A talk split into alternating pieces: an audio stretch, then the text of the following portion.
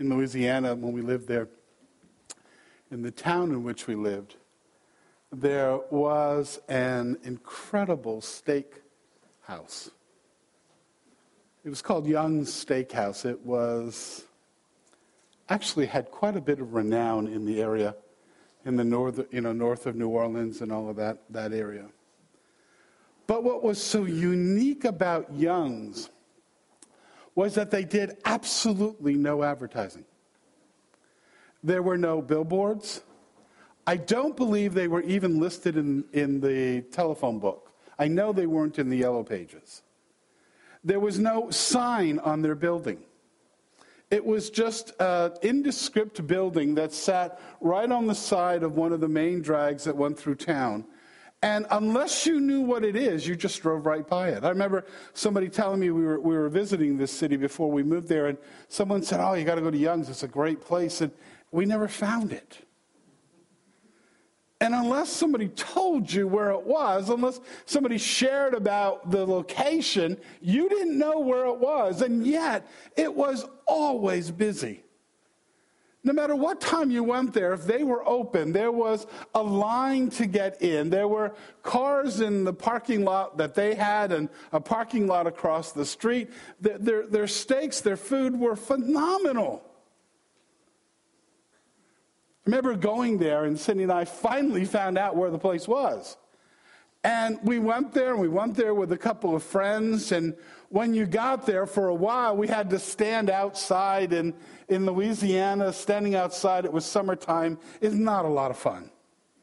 I just remember being hot and humid and sticky and, and you know, sweating and you know, not really feeling particularly hungry as you're standing out in that heat and humidity. And just feeling kind of, yeah, why are we here? But Young's did something very interesting. Not only did they advertise, but they understood that a lot of people were going to be there. And so before you got to the dining room, before you were taken in to be and to enjoy what you were really there for, the, the meal, they had a waiting area.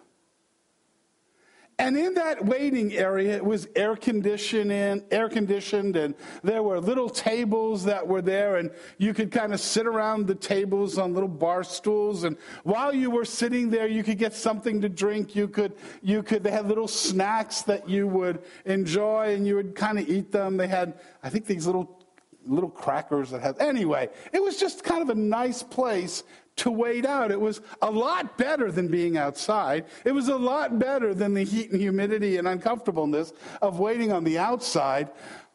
But it was an in between kind of thing. No one said, Oh, I can't wait to get to Young's in order to enjoy the waiting area. It was a place of conversation, but ultimately it was a place to wait for what you were really looking forward to. It was a nice place, but it's not what you were ultimately aiming for. Last week, we began to talk about heaven. We began to talk about eternity. And as we talked about that, we said there is a problem that exists within Christendom, within the church today, and that is that we misunderstand what the scripture has to say about what eternity is all about. We touched on the fact, in fact, several times we touched on the fact that the scripture does not teach that the purpose of my life, of my salvation, is that so when I die, I can go to heaven. That's not what Scripture teaches. In fact, usually what we think about heaven is as sort of this, we mentioned it, kind of ethereal, um, non physical place, just spiritual, is not what Scripture teaches at all. In fact, what Scripture teaches and what it declares so clearly is that you and I are God's creation. We are, yes, part immaterial and part material.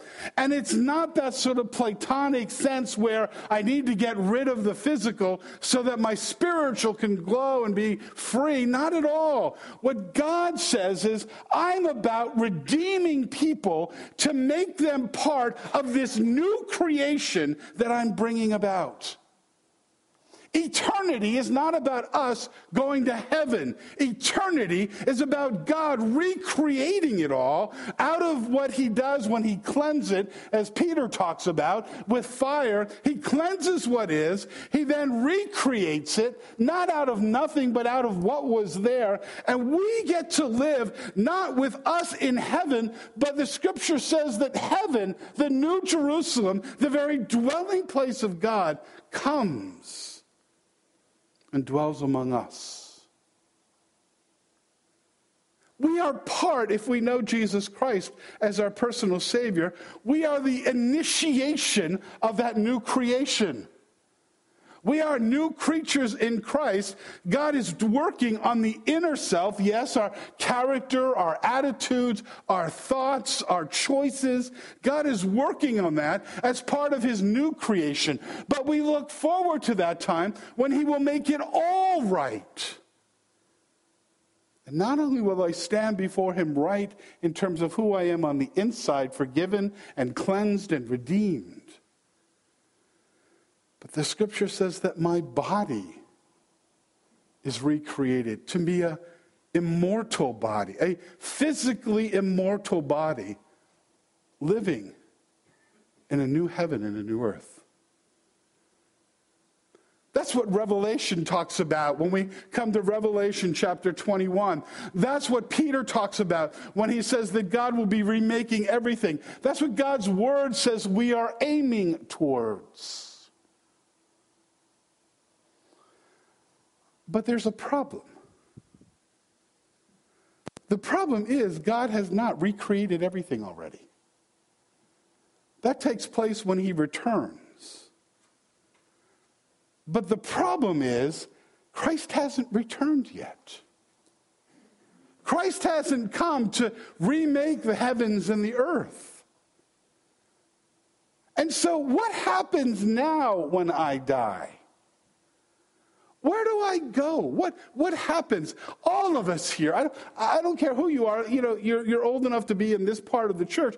You understand that we've had relatives, we've had friends that were followers of Christ who closed their eyes on this side of the veil of death and opened their eyes on the other side.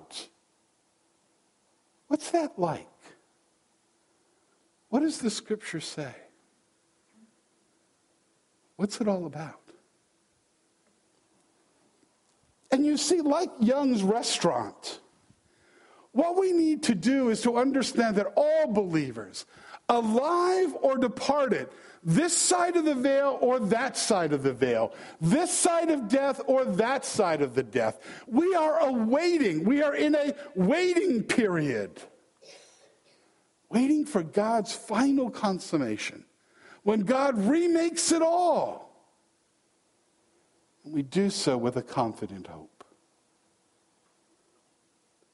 Now, as we think about that, we need to understand something. Like all of creation, Heaven now, where we go when we die, where we go when we move from this side of that veil to the other side of that veil, like all of creation, heaven now exists between the ascension. Jesus was resurrected.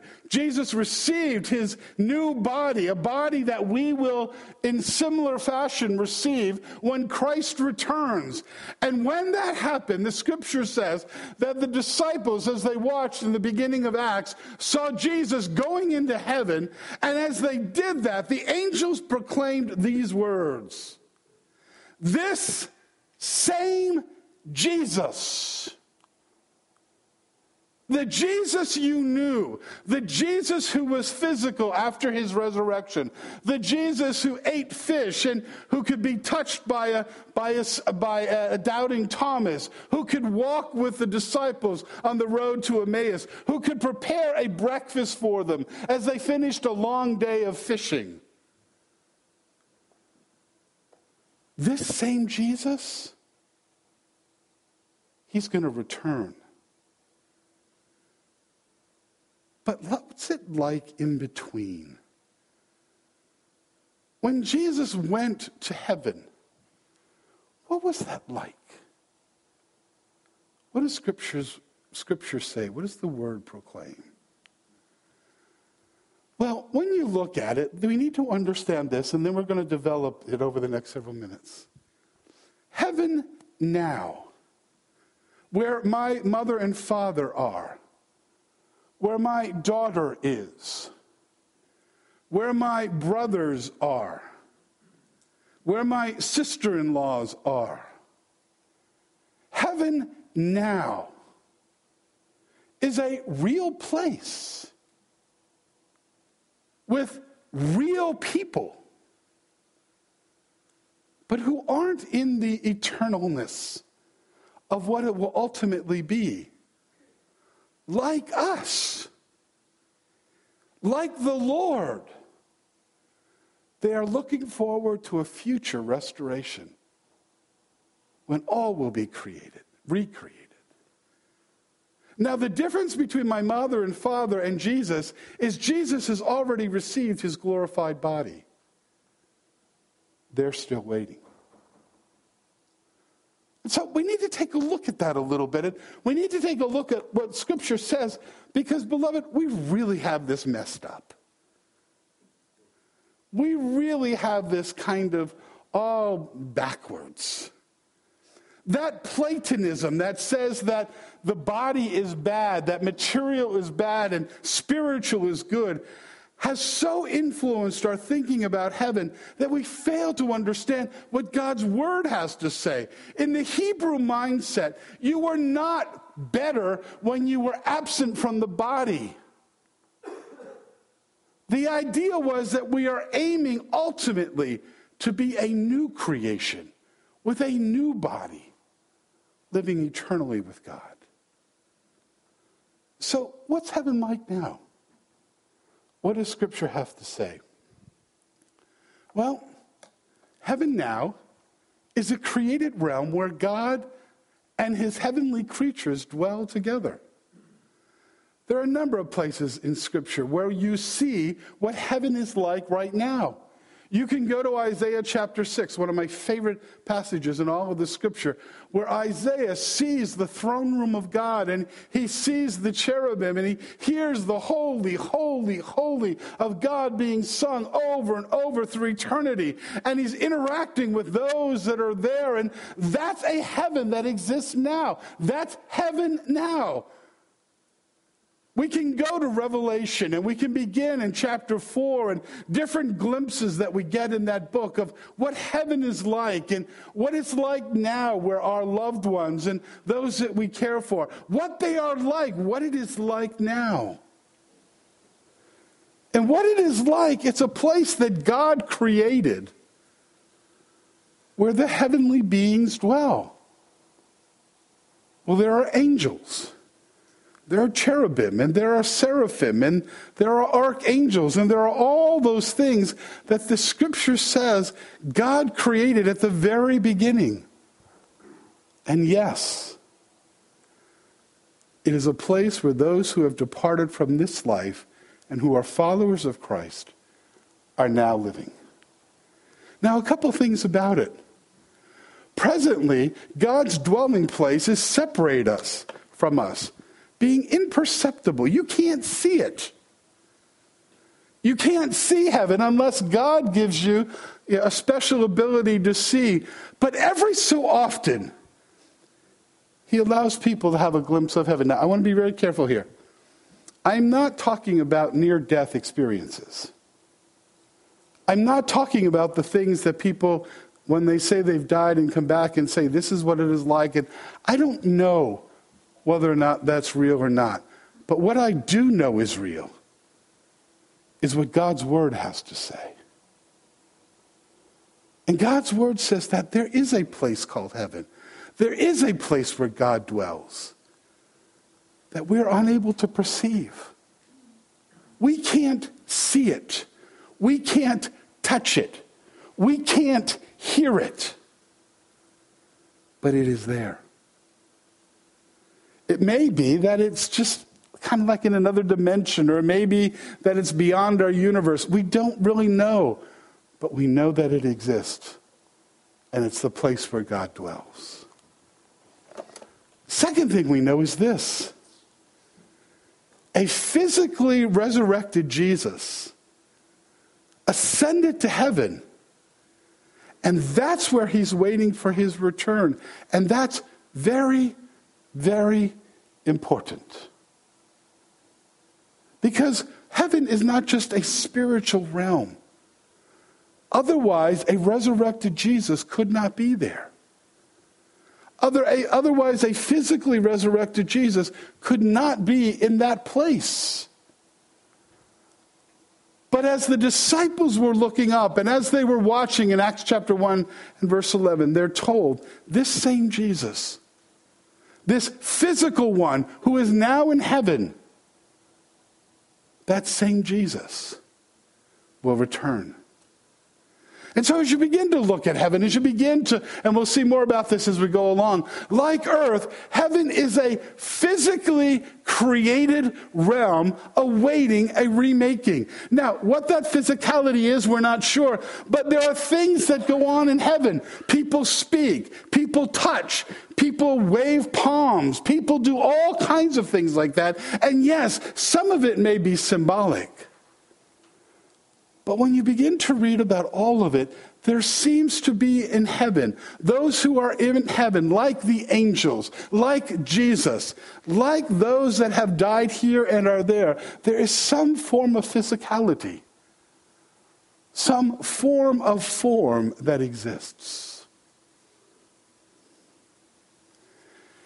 And what we need to understand most of all about that waiting heaven is this Heaven now is a wonderful but de- temporary place where departed saints await their resurrection.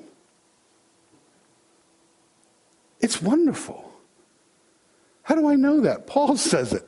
He says it this way in Philippians chapter 1 For to me to live is Christ, and to die is gain. If I am to go on living in the body, this will mean fruitful labor for me. Paul is saying in Philippians, I'm about to stand before Caesar. I don't know what he's going to choose. He could choose to kill me. He could choose to kill me for my stance on Christ, or he could let me live. And I'm not sure which one to choose because I understand something. If I stay, there is labor for me to do. There is work for me to do. And that work was incredible. It was the work of Paul's continuing missionary work. It was the work of him spreading the gospel into new and different areas. Yet, what shall I choose? I don't know. I am torn between the two. I desire to depart, and notice the phrase, and be with Christ, which is better by far. Now, what's interesting in the Greek, the Greek uses what we would consider to be improper English grammar. Literally, in the Greek, it says it's much more better. It's much more better. The translators do it well. It's far better. And by the way, I want you to notice something. There's no purgatory here. For those that know Jesus Christ as their personal Savior, when we close our eyes on this earth, we open them not in a place where we pay for the sins that we've committed on earth or the things we've done wrong. That was done in Christ. That was fully paid in Christ. There is in Scripture no such thing as purgatory. You cannot find it.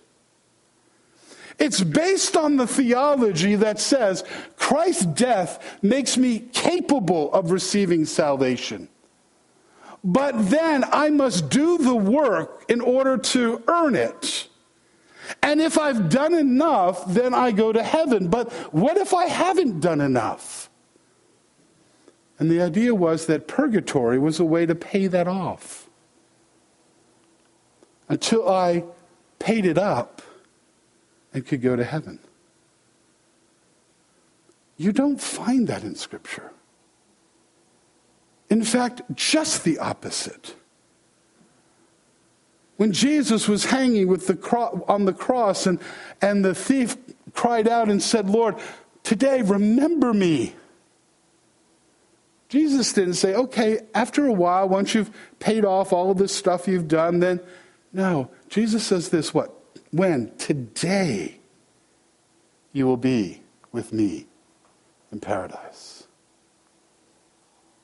In John chapter 14, 1 and following, where, where John is, t- is describing what Jesus says to the disciples, and he says to them, I am going to prepare a place for you. And if I go, I will come again and I will take you there. I'm going to take you to be with me. Paul says, We depart from this life, we are with Christ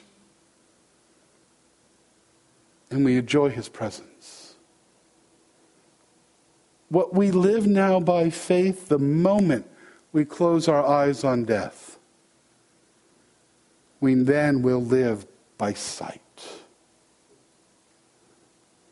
That's the promise of Scripture. That's the certainty of Scripture.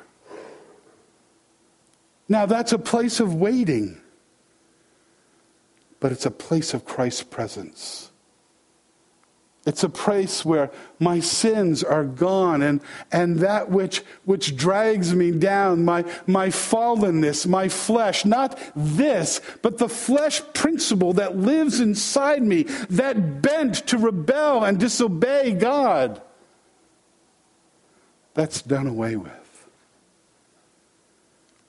And I wait till the Lord returns again and I receive that new body that 1 Corinthians 15 talks about. In that new creation, with a new heaven, a new Jerusalem dwelling among men. That's God's promise. No believer has to fear death. No believer has to fear that if I die, somehow I'll have to face some time of suffering or some time of difficulty. That simply is not taught in Scripture. It is built on dogma, not on the Bible.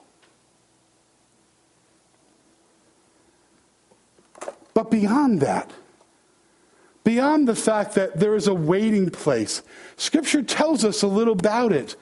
It talks about those people that are there, and those waiting in heaven are real people who are aware of God's work. One of the things that sometimes you'll hear is that when somebody dies, that there's soul sleep. And scripture sometimes talks about death as sleeping.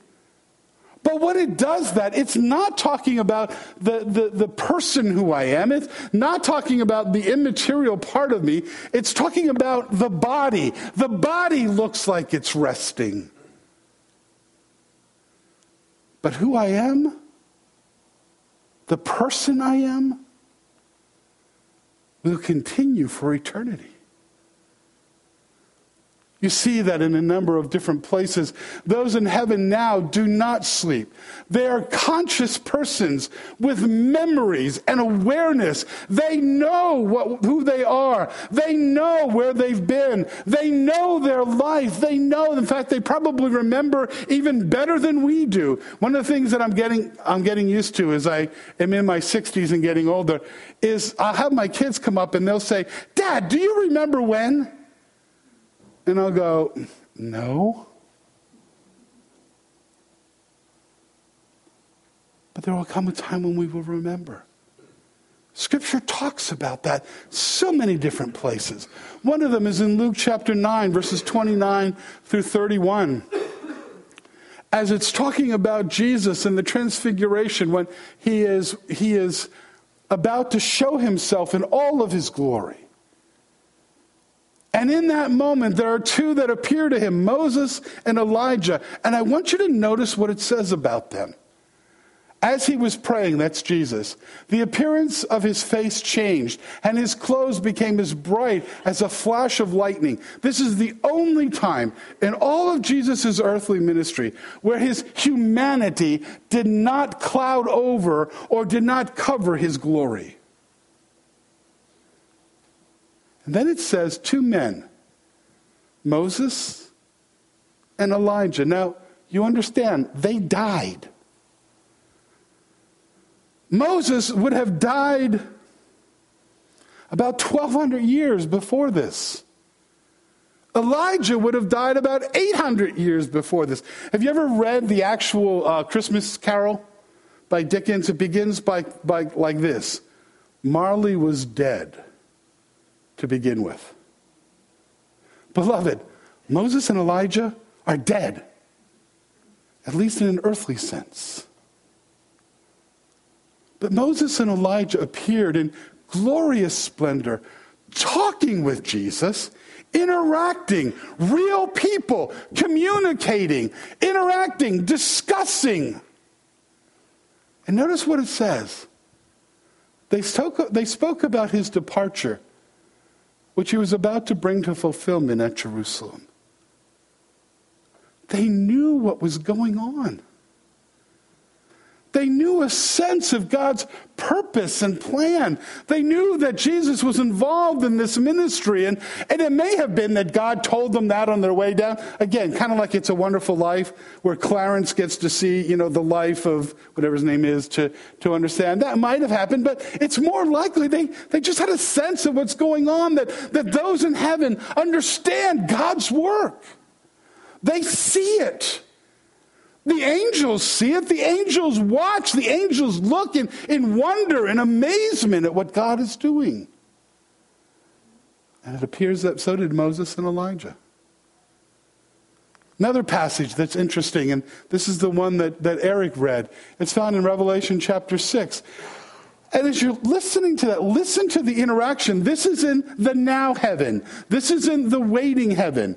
This is waiting for God to, to come and to recreate everything in Revelation chapter 21. And it says that when the seventh, when the fifth seal, I'm sorry, the fifth seal was opened, I saw under the altar the souls. Now, you look there and say, see, there's no physicality there. It was just their souls. No. The word psyche, the word for, for, a person in Greek is the word soul. It doesn't just mean the immaterial part, it means the whole person. So John is saying, I saw the persons, those who had been slain because of the word of God and the testimony they had maintained. Now, notice what they did. They called out in a loud voice, How long, sovereign Lord? Holy and true until you judge the inhabitants of the earth and avenge our blood. They know what's going on. They're communicating, they're talking, they're thinking, they're interacting, they're real people. People in heaven, my father and my mother and my brother and, and those that I've loved and those that have gone on. Yes, they're aware of what God is doing.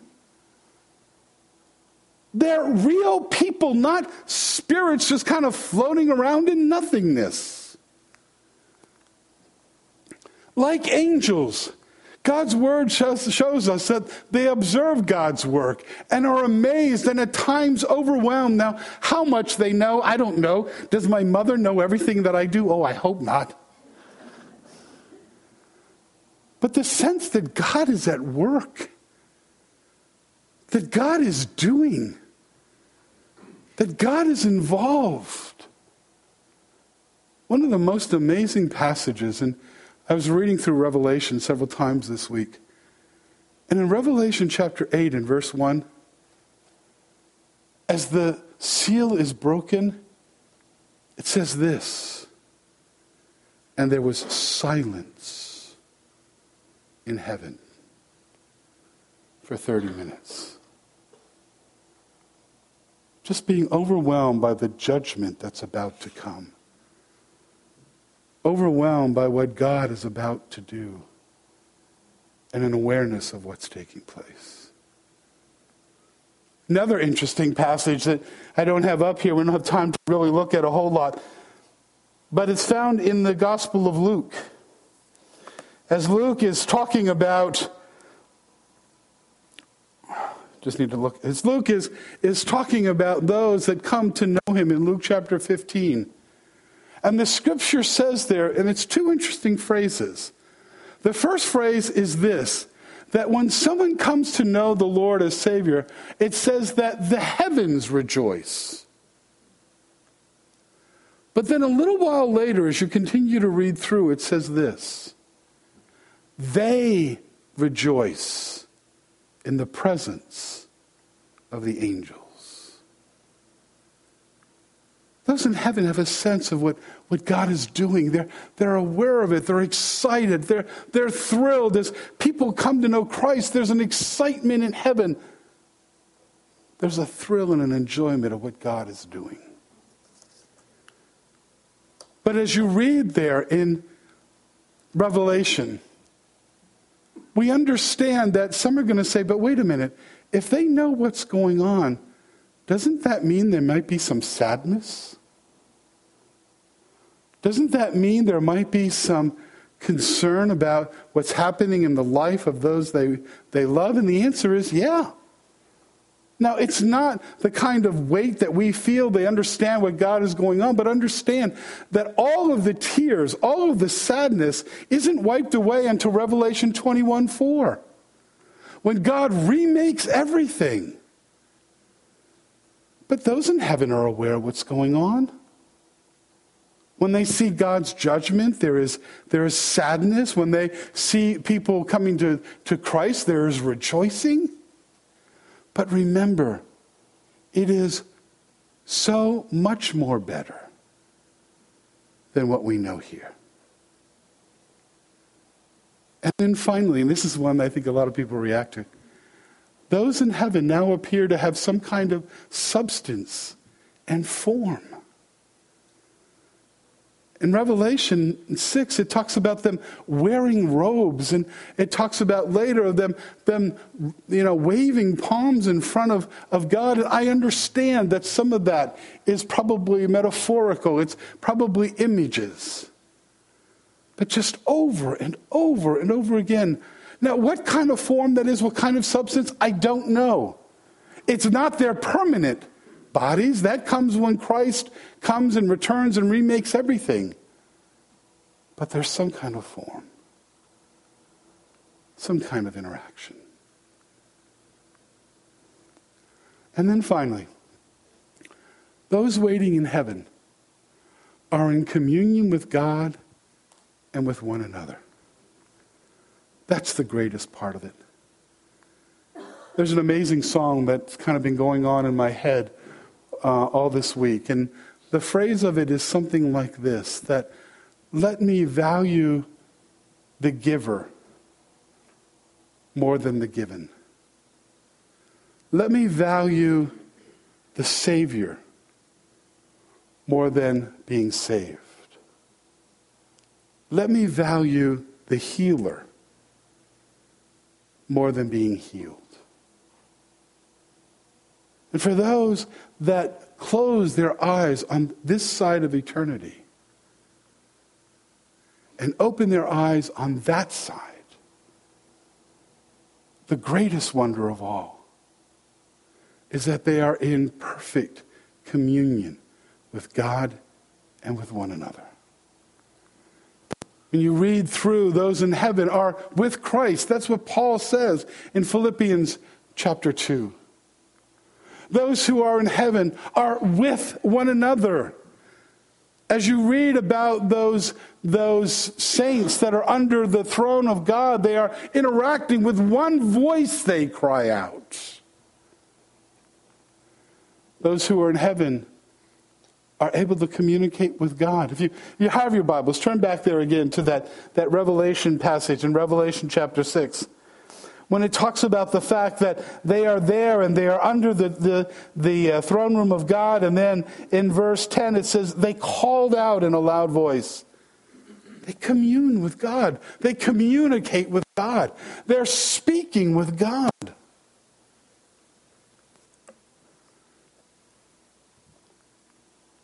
And those that are in heaven make requests to Him, addressing their concerns. Or, in other words, those in heaven pray. Now, I want to be careful here. When you read Revelation chapter 6, you see those who have departed praying. But nowhere in Scripture, let me say that again. Nowhere in Scripture, let me say it one more time. Nowhere in Scripture are we ever called upon to pray to the saints. That's not biblical. In fact, in a sense, it's kind of foolish. One of the first passages I ever studied was Hebrews chapter 10 to preach on it. And one of the most amazing things about Hebrews chapter 10 is that the writer of Hebrews says this that you and I have a living way in which we can come with confidence into the very presence, into the very holy place of God. You and I can go directly to the Father. You and I can go directly to God Himself, and we can make our requests, and we can make our needs, and we can make our concerns, and we can pour out our heart, and we can pour out our lives, and we can pull out our pour out our concerns to God Himself. Why would I want a mediator? It's like going to a restaurant that my father owns. And I have a problem. I have a concern. I'm not going to one of the other customers to get it resolved. Why would I? When I can go directly to dad.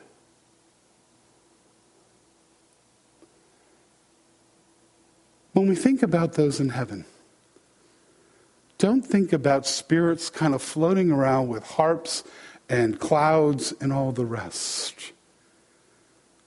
Think about real people with some kind of form waiting for their ultimate form. Being involved in what God is doing, interacting with other, kind of like that waiting room for the restaurant. It's not what I'm ultimately looking forward to but it's a lot better than anything else. And a place of enjoyment, a place of fellowship, a place of interacting. As we end, I want to turn to a passage that is just a page or so back from the passage that Eric read. It's found in Revelation chapter 5. John is standing in heaven, in the heaven now. And he's seeing what is going on as they are waiting for the one who would come and would break the seals and would bring about that end time, would make all things right. And John cries out, and there's a concern that no one can break the seals. Finally, the Lamb steps forward. In verse 8 of Revelation chapter 5, John wrote this And we had taken it, the four living creatures and the 24 elders fell down before the Lamb. Each one had a harp, and they were holding their golden bowls full of incense, which are the prayers of the saints. And they began to sing. Now, that's not the totality of heaven now or in eternity. But can you imagine? I mean, this morning when we were singing, it seemed kind of stilted, didn't it? We just, I don't know if we're cold or we're, you know, sick of winter or whatever it is.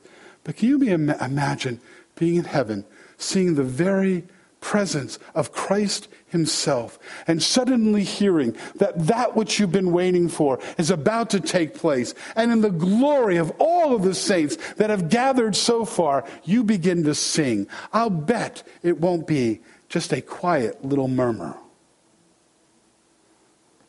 But the singing continues. And as you read there, you go on and they begin to to proclaim, You are worthy to take the scroll and to open the seals. And, and, and the believers that have gathered, the 24, the representations of the church sing. But then as you go down in chapter, in verse 5, and I mean, sorry, verse 11, then I looked and I heard the voice of many angels. All of a sudden, to the saints, the angels join in.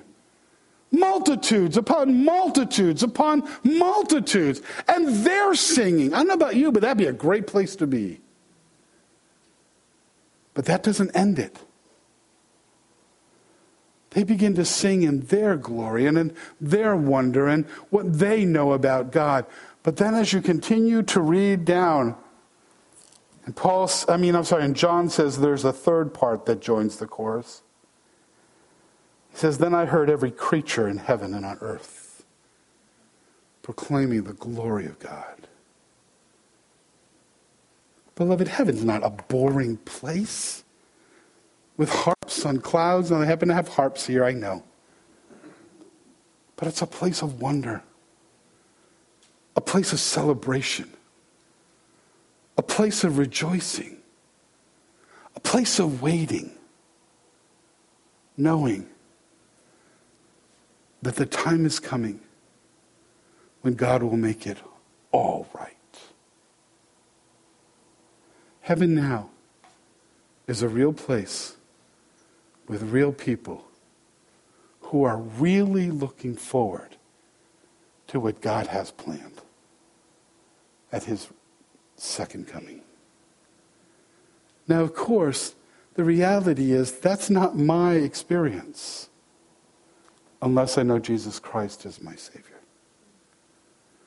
Only those who know Christ can be certain that once I close my eyes here, I am in the presence of the Lord and things are much more better.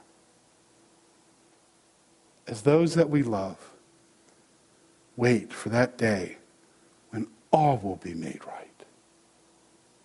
And then we will live eternally, not in heaven, but in a new creation, in the midst of a new heaven with the New Jerusalem right here in our midst, in new bodies for all of eternity. Next week, when we come back, we're going to talk about that new creation. We're going to talk about the week after that, our new bodies. We're going to talk the week after that about what are we going to do in eternity. But the knowledge is now that God has promised that he will accomplish his task, even if now we need to wait for a little while longer. Let's pray. Father, thank you for what your word tells us about those that are in heaven. Father, thank you that we can know that they are there and we can know that we can spend eternity with you based upon our relationship with Jesus Christ.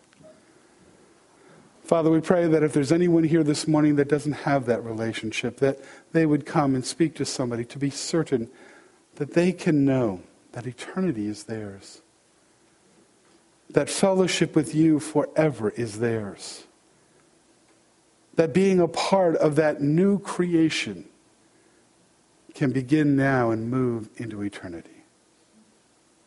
Father, for those of us who know that, who are certain of that, remind us that this life is not the end, it's only the preparation. Remind us that we never have to fear death. Remind us that our sins are forgiven, and to be absent from the body is to be present with you. Remind us that we have the right to come before you directly and to know that you hear our prayers and that you accomplish your purposes. We pray it all in the name of your Son, Jesus. Amen.